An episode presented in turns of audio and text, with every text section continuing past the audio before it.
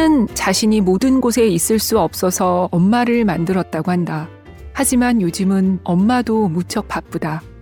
엄마가 모든 곳에 있을 수 없으니 우리에겐 선생이라는 이름의 친구가 있다. 오늘도 어디에선가 비를 맞고 있을 아이들에게 그 마음 하나 젖지 않도록 우산을 펴주는 이들이 있어 나도 하루를 학교에서 살아갈 용기를 얻는다. 안녕하세요. 2023년 4월 9일 일요일 골라드는 뉴스룸의 일요일 책방 북적북적입니다. 저는 SBS 보도국 조지현 기자입니다. 오늘 도입부를 연 책은 체육복을 읽는 아침이라는 책이었어요. 오늘 소개하고 맛보기로 읽어볼 책입니다. 강원도 정선고등학교 국어교사 이원재 선생님의 첫 책, 체육복을 읽는 아침이에요.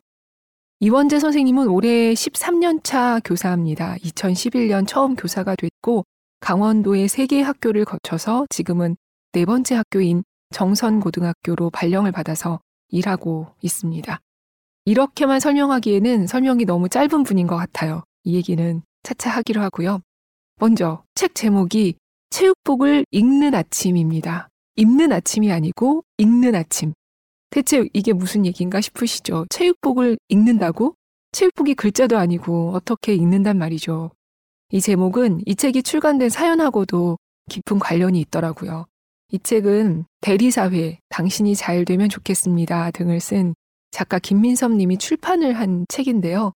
김민섭 님이 우연히 강원도의 한 학교에 강연을 하러 갔다가 그 학교 학생 부장이던 이원재 선생님을 만나게 됐다고 해요. 이런저런 얘기를 하다가 학생들이 왜 교복 안 입고 체육복을 입나 하는 얘기를 하게 됩니다. 김민섭 작가님은 편하니까 그런 거 아닌가 했는데 그때 이원재 선생님이 이런 얘기를 했다고 해요. 물론 그런 애들도 있죠. 그런데 교복이란 건 보살핌의 상징 같은 거예요. 집에서 매일 교복 세탁하고 다림질해서 주면 다 교복 입겠죠. 근데 구겨진 교복을 입고 나와야 하는 아이들이 있어요. 그 모습을 자신이 좋아하는 교사나 친구들에게 보여주고 싶지 않은 거예요. 다 그런 건 아니어도요. 그런 아이들의 마음을 읽어주는 게 학생부장인 저의 일이고요. 이 얘기를 듣고, 아, 이 사람의 책을 내야겠다 하고 마음을 먹었다고 하네요. 이 책의 맨 앞에 실려 있는 내용이었어요. 체육복을 입는 그 마음을 읽는 거죠. 이런 마음으로 선생님을 하는 분은 어떤 분인지 궁금하시죠? 먼저 굉장히 사랑스러운 에피소드부터 읽어볼까 해요. 사랑한다고 말하면 빵 한 조각을 주지 라는 제목의 글인데요. 이 얘기는 2018년도에 근무했던 한 여고에서의 일입니다.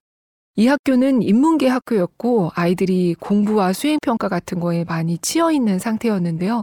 매일 지쳐서 등교하는 아이들을 보면서 안쓰러워 하다가 문득 이런 생각이 든 거죠. 글의 중간 부분부터 읽어보겠습니다. 낭독을 허락해주신 출판사 정미소에 감사드립니다.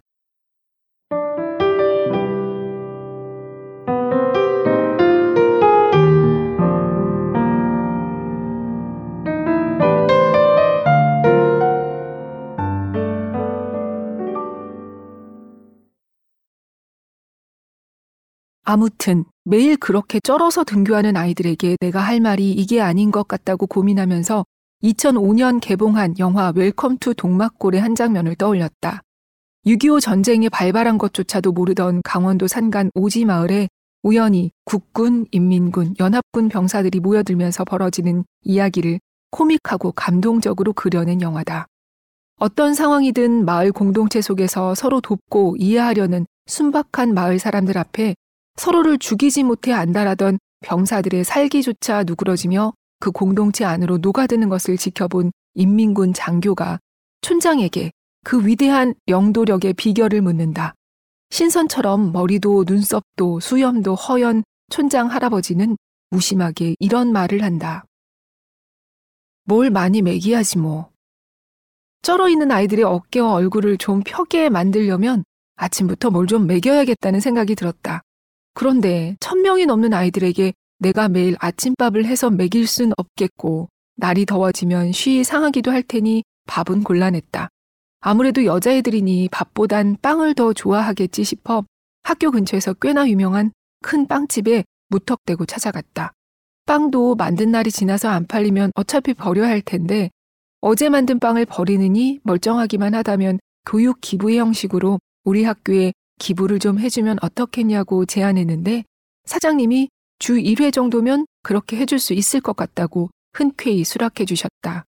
공무원증도 안 들고 갔는데 뭘 믿고 그렇게 해주신 건지 지금 생각해도 놀랍다.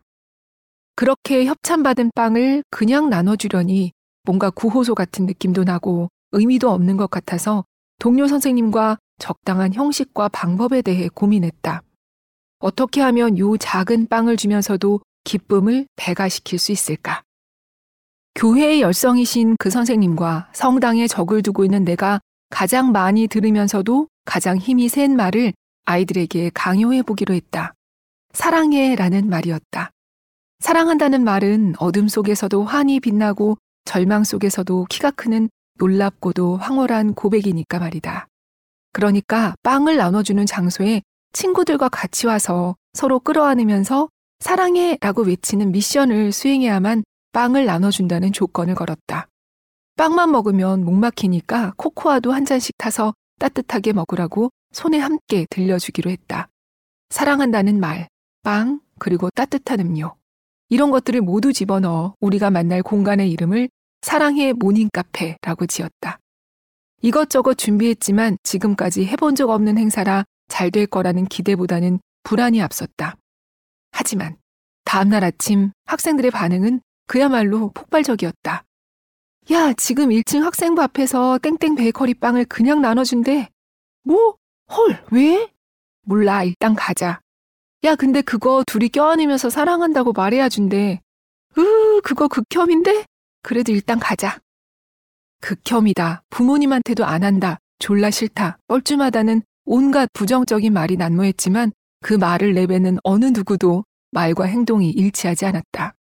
친구와 손을 잡거나 끌어안으며 사랑한다고 말하는 아이들의 얼굴 근육은 그날치 웃음을 다 끌어당겨 쓰는 듯 무척 바빠 보였다.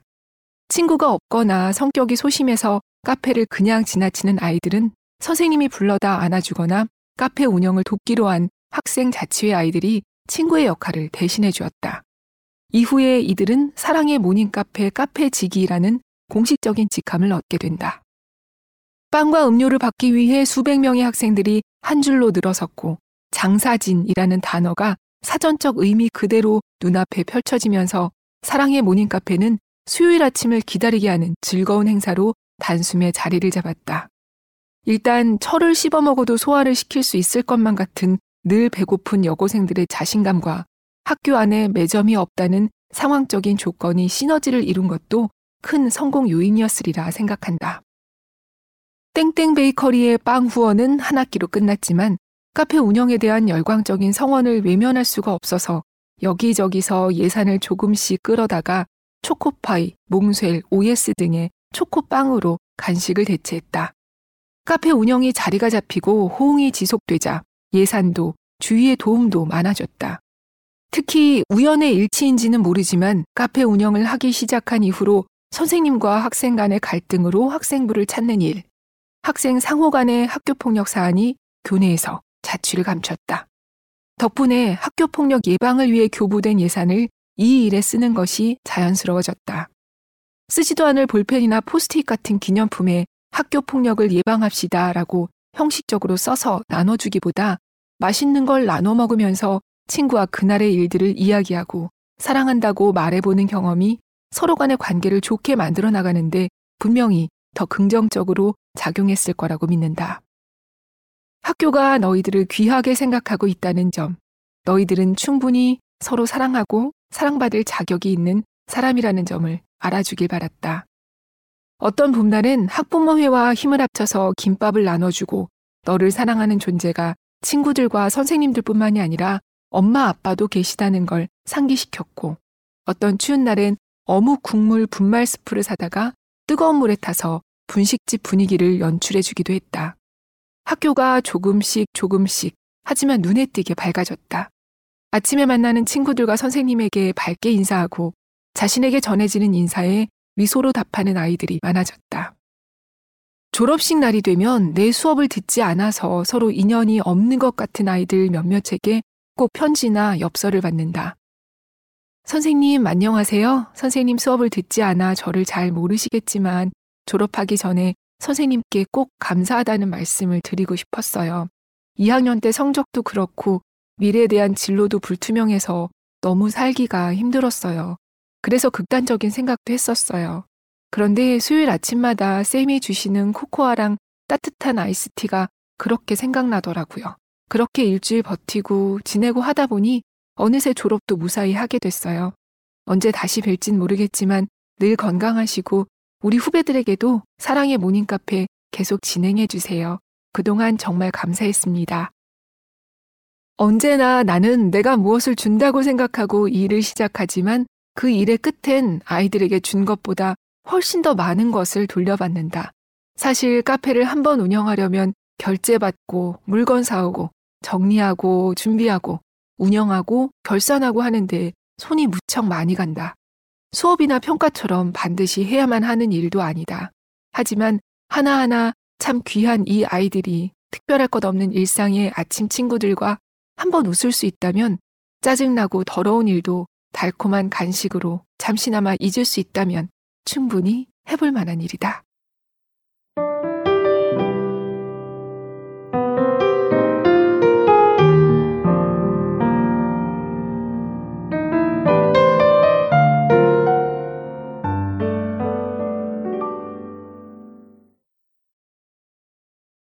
네, 그 당시 이 사랑해 morning 카페를 열기 위해서 일찍 출근할 때 이원재 선생님은 토이의 좋은 사람을 듣곤 했다는군요. 이글 마무리에 이 노래 가사가 실려 있는데 제가 불러드릴까 하고 어제 집에서 한번 불러봤는데 어, 가수 김형중님께 죄송한 마음이 들어서 안 되겠더라고요. 좋은 사람은 음원 사이트에서 각자 들어보시는 걸로 하겠습니다. 어, 이 글은 이 책의 후반부에 실려 있는데요. 이분도 하루아침에 이런 마음의 선생님이 된 건 아니었어요. 이 책이 시간 순서대로 돼 있거든요.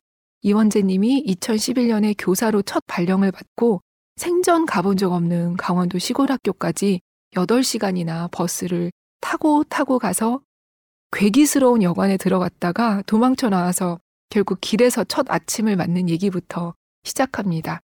초임 교사니까 다들 꺼려하는 힘든 학교에 발령을 받게 됐단 말이죠. 특성화 고등학교였는데요. 학생들도 개성이 아주 다양하고 또 이 선생님도 선생님이 처음이고 그러니까 얼마나 좌충우돌이었겠어요. 그 얘기들이 초반에 쭉 나와요. 읽으면서도 애구구 하는 소리가 절로 나오는 그런 시절도 있었더라고요. 이원재 선생님은 두 번 연속 특성화 고등학교에서 근무를 했는데 아무래도 이 학생들이 졸업과 함께 바로 취업을 해야 하는 그런 학교다 보니까 학생이 기업체에 면접 보러 갈 때도 선생님이 같이 가고 또 부모님이 안 계신 학생들은 아플 때 병원도 데리고 가고. 또 시골이니까 집이 멀어서 그 핑계로 자꾸 결석하는 학생들을 등굣길에 멀리 사는 학생 집에 들러서 태워오고 또 뭐 자격증 시험 같은 거 떨어지면 또 속상해 하니까 국어 선생님이지만 기술 같은 과목을 보충 수업을 만들어서 문제를 읽는 법을 알려주기도 하고 거의 이 정도면 삼촌보다도 훨씬 가깝고 제2의 부모님이 아닐까 싶을 정도예요. 아까 도입 부에 읽은 내용에도 그런 얘기를 이분이 썼었죠. 엄마가 모든 곳에 있을 수 없으니까 교사가 있다 라고. 실제로 우리가 인생을 살면서 친구는 뭐 내 또래니까 좀 다르고 어른 중에서 가장 큰 영향을 주는 사람이 부모님 그리고 선생님 아닐까요? 이 책에 그런 얘기가 있어요. 요즘 그 학교에서 1인 인력이라고 학생마다 역할을 주거든요. 초등학교부터 고등학교까지 다 있습니다. 그 역할을 맡기면서도 그냥 보통 반에서 하듯이 뭐 손들고 신청하거나 뽑기를 하거나 대충 땡땡 도움, 칠판 도우미, 뭐 디지털 기기 도우미 이렇게 하는 게 아니라 이분이 자격증 같은 걸 만들어서 주는 얘기가 책에 있는데 그걸 하면서 이렇게 썼습니다.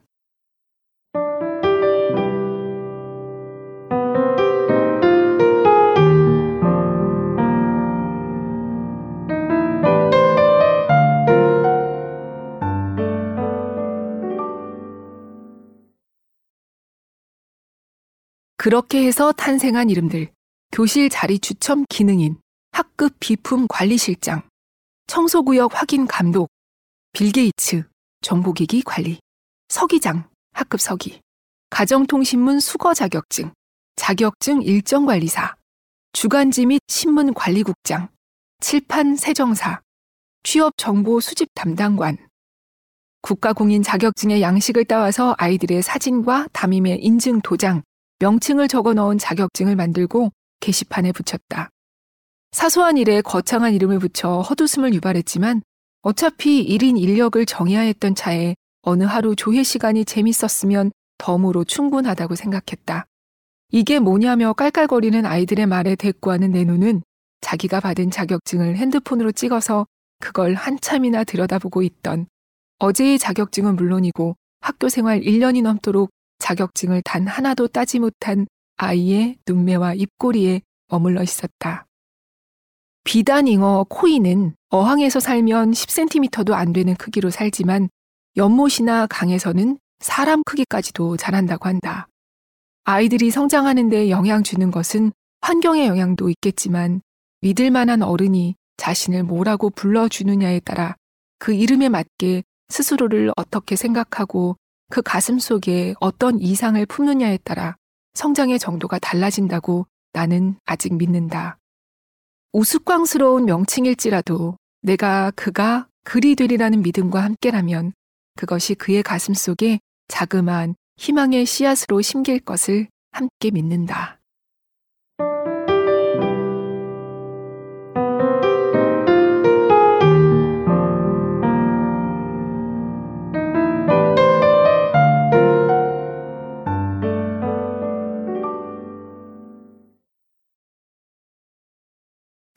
이분이 아까도 말씀드렸지만 처음부터 이런 마음의 선생님이었던 것만은 아닙니다.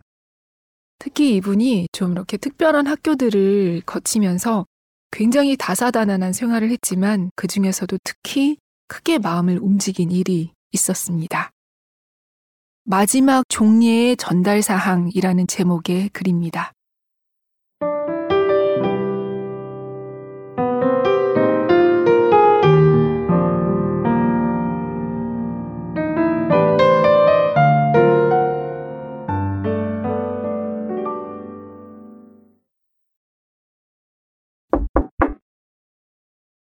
신호 대기 중인 차. 누군가 내가 앉은 조수석의 창문을 두드렸다. 쌤, 히히, 저녁 드시러 가세요? 야, 임마, 너 왜 하이바 안 썼어? 죽을래? 너 내일 학생부로 와. 알았어? 신호등에 파란불이 들어왔다. 네, 내일 봬요. 효석이가 탄 오토바이가 굉음을 내며 순식간에 저 앞으로 멀어져 갔다. 그리고 그 대화는 우리가 이승에서 서로 나눈 마지막 말이 되었다.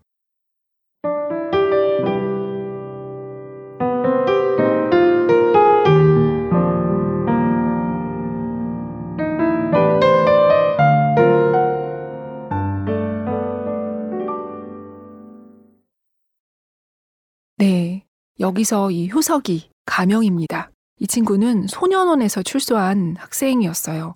폭력 사건에 연루됐었는데 이 소년원에서 학생이 한 명 반으로 갈 거다라는 통보를 받고 선생님 굉장히 걱정을 했거든요. 그런데 선생님의 우려와는 달리 효석이는 친구들과도 잘 지내고 모두에게 사랑을 받는 학생이었습니다. 그런데 집안 형편이 굉장히 어려웠어요. 그래서 아버지는 파지를 주어서 생활비를 버는 분이었고 중학생이었던 동생은 아르바이트도 못했기 때문에 효석이가 오토바이로 배달 일을 했습니다. 선생님과 만났던 이날도 이제 배달 일을 나가던 길이었는데요. 그날 밤 배달을 끝내고 돌아오던 효석이는 사고로 목숨을 잃게 됩니다.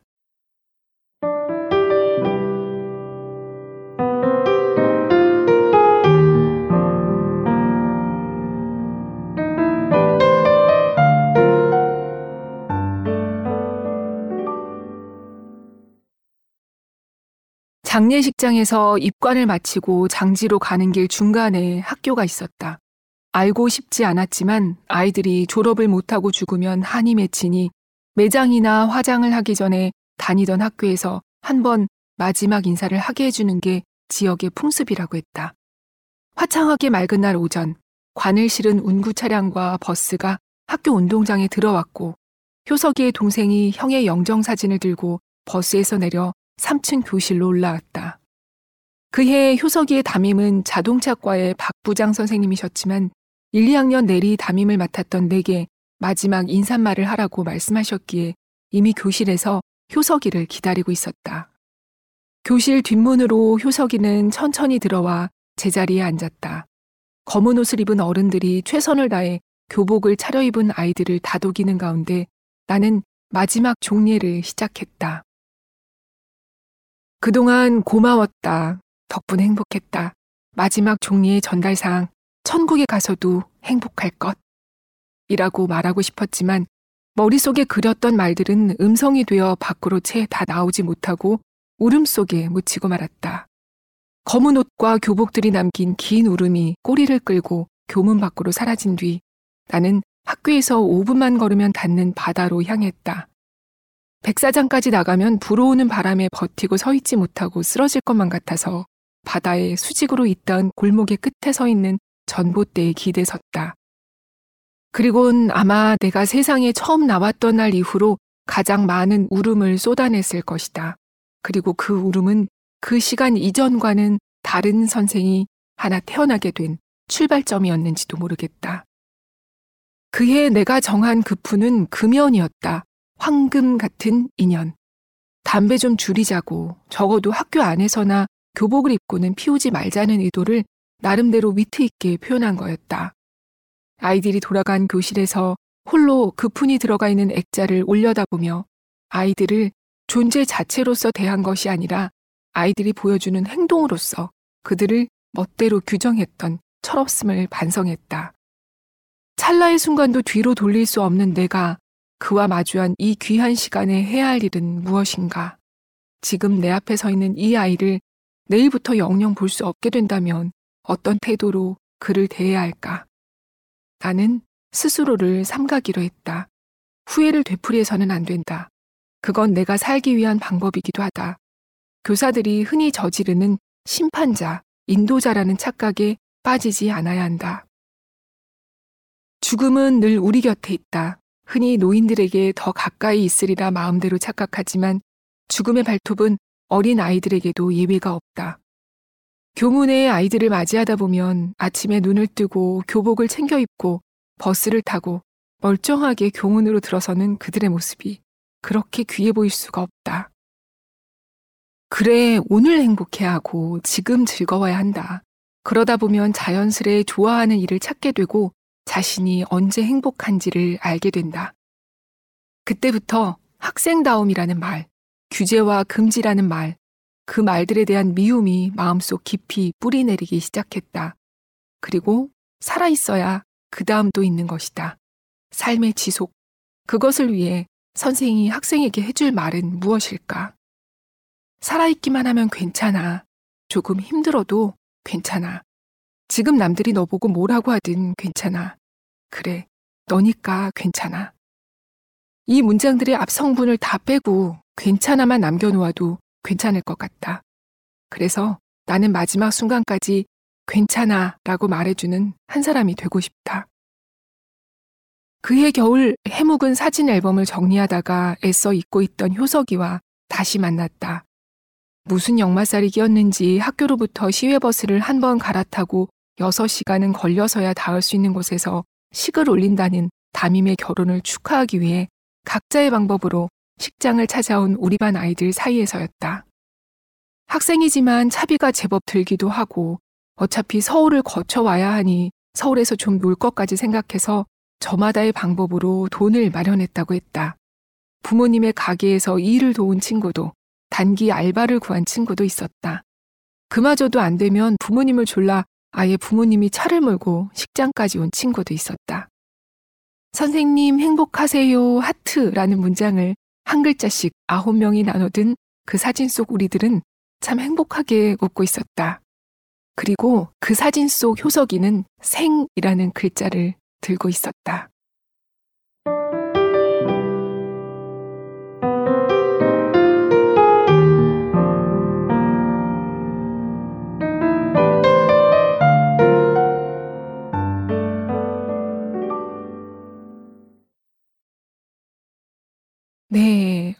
참. 이 글은 읽을 때마다 참 울어서 제가 이번에도 무사히 읽을 수 있을까 걱정했는데 굉장히 여러 번 끊어서 지금 녹음을 했거든요.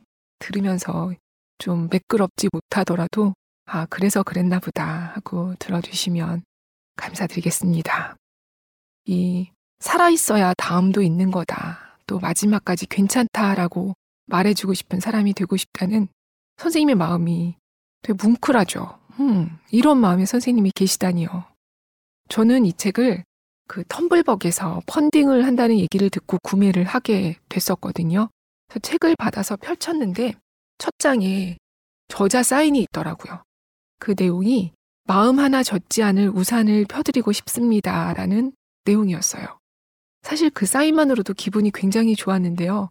마침 제가 이거를 읽던 요즘이 굉장한 번아웃에 빠져 있는 상태였어요. 믿었던 사람한테 실망하고 상처도 받고 아무 의욕도 없고 어, 정말 책을 읽을 마음마저 없는 시기였는데 그런 가운데 이 책을 읽게 된 거죠. 원래는 뭐 그냥 선생님 얘기 재밌게 읽어야지 하고 읽었어요.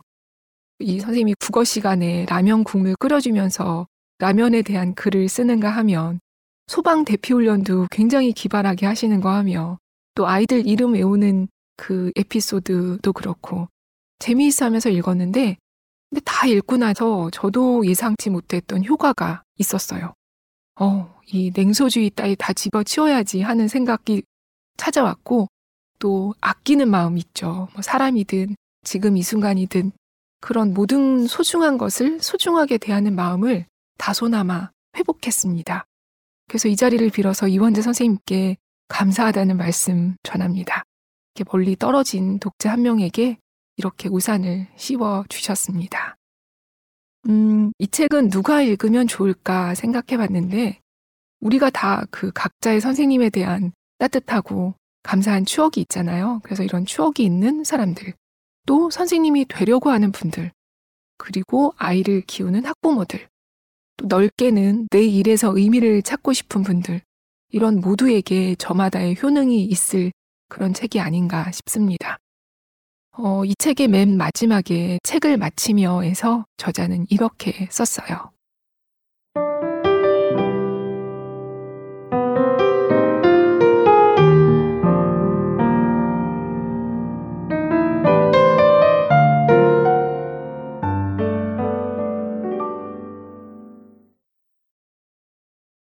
그러나 그 중에서도 저는 부표와 같은 사람이 되고 싶습니다. 앞이 보이지 않고 숨도 잘 쉬어지지 않는 차가운 물 속에서 딱 저기까지만 가면 일단 저걸 붙잡고 잠시 그 자리에서라도 떠서 숨을 고를 수 있는 부표 말입니다. 거친 시대의 물살을 거슬러 저편 언덕에다가 승객을 턱 하고 안전하게 내려놓아 줄 만한 능력도 강단도 제게는 없습니다.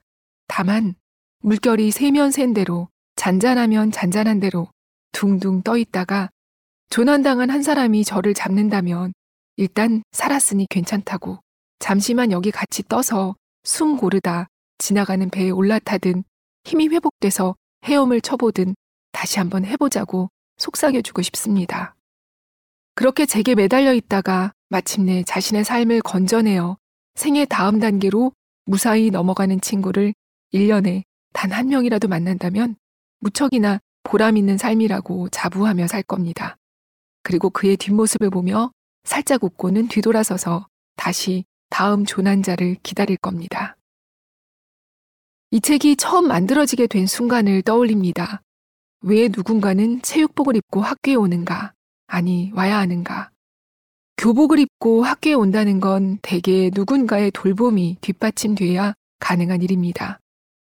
그러나 그 돌봄을 받을 여건이 되지 않아 교복 대신 체육복을 입고 오면서도 아무렇지 않은 척하는 아이들의 마음을 헤아려 주는 것이 교사이면서 학생 부장인 제가 해야 할 일이라는 생각으로부터 이 책은 출발했습니다. 그래서 저도 매일 아침 저만의 체육복을 입고 아이들을 맞으러 나섭니다. 저는 계속해서 아침 등굣길에 음악을 틀어놓고 호떡을 굽고 어묵을 삶고 따뜻한 코코아를 나누는 사람으로 살아가고자 합니다. 학교에 오는 아이들의 표정과 걸음걸이와 옷차림을 살피겠습니다. 언젠가 정미소 출판사의 김민섭 씨에게 말했던 것처럼 교문 안으로 걸어 들어오는 아이들의 마음을 읽고 싶습니다. 그리고 마음을 다해 말을 건네려 합니다. 성장과 삶이라는 강물에 떠있기 지쳐 다 포기하고 싶을 때 같이 떠있어 줄 부표가 여기 하나 있으니 날 좀 보라고 여기 와서 같이 숨을 좀 고르자고 그리고 다시 살아가 보자고 말해주기 위해서 말입니다.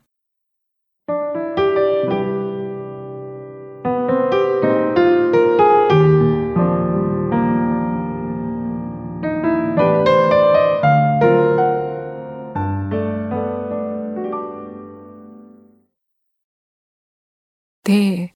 이렇게 부표 같은 선생님을 만날 아이들은 얼마나 다행인가 싶다가도 우리도 누구에겐가 이렇게 부표 같은 존재가 될 수 있겠구나 하는 생각도 들었답니다.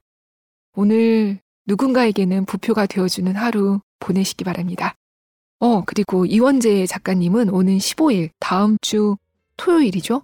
이 김민섭 작가님이 강릉에 새로 문연 서점 당신의 강릉에서 북토크를 할 예정입니다. 나는 파리의 택시 운전사를 쓴 홍세화 작가님과 함께하는 북토크에도 관심 있으신 분들 찾아보시면 되겠습니다. 오늘도 들어주셔서 감사합니다. 평안한 한 주 보내세요. 안녕히 계세요.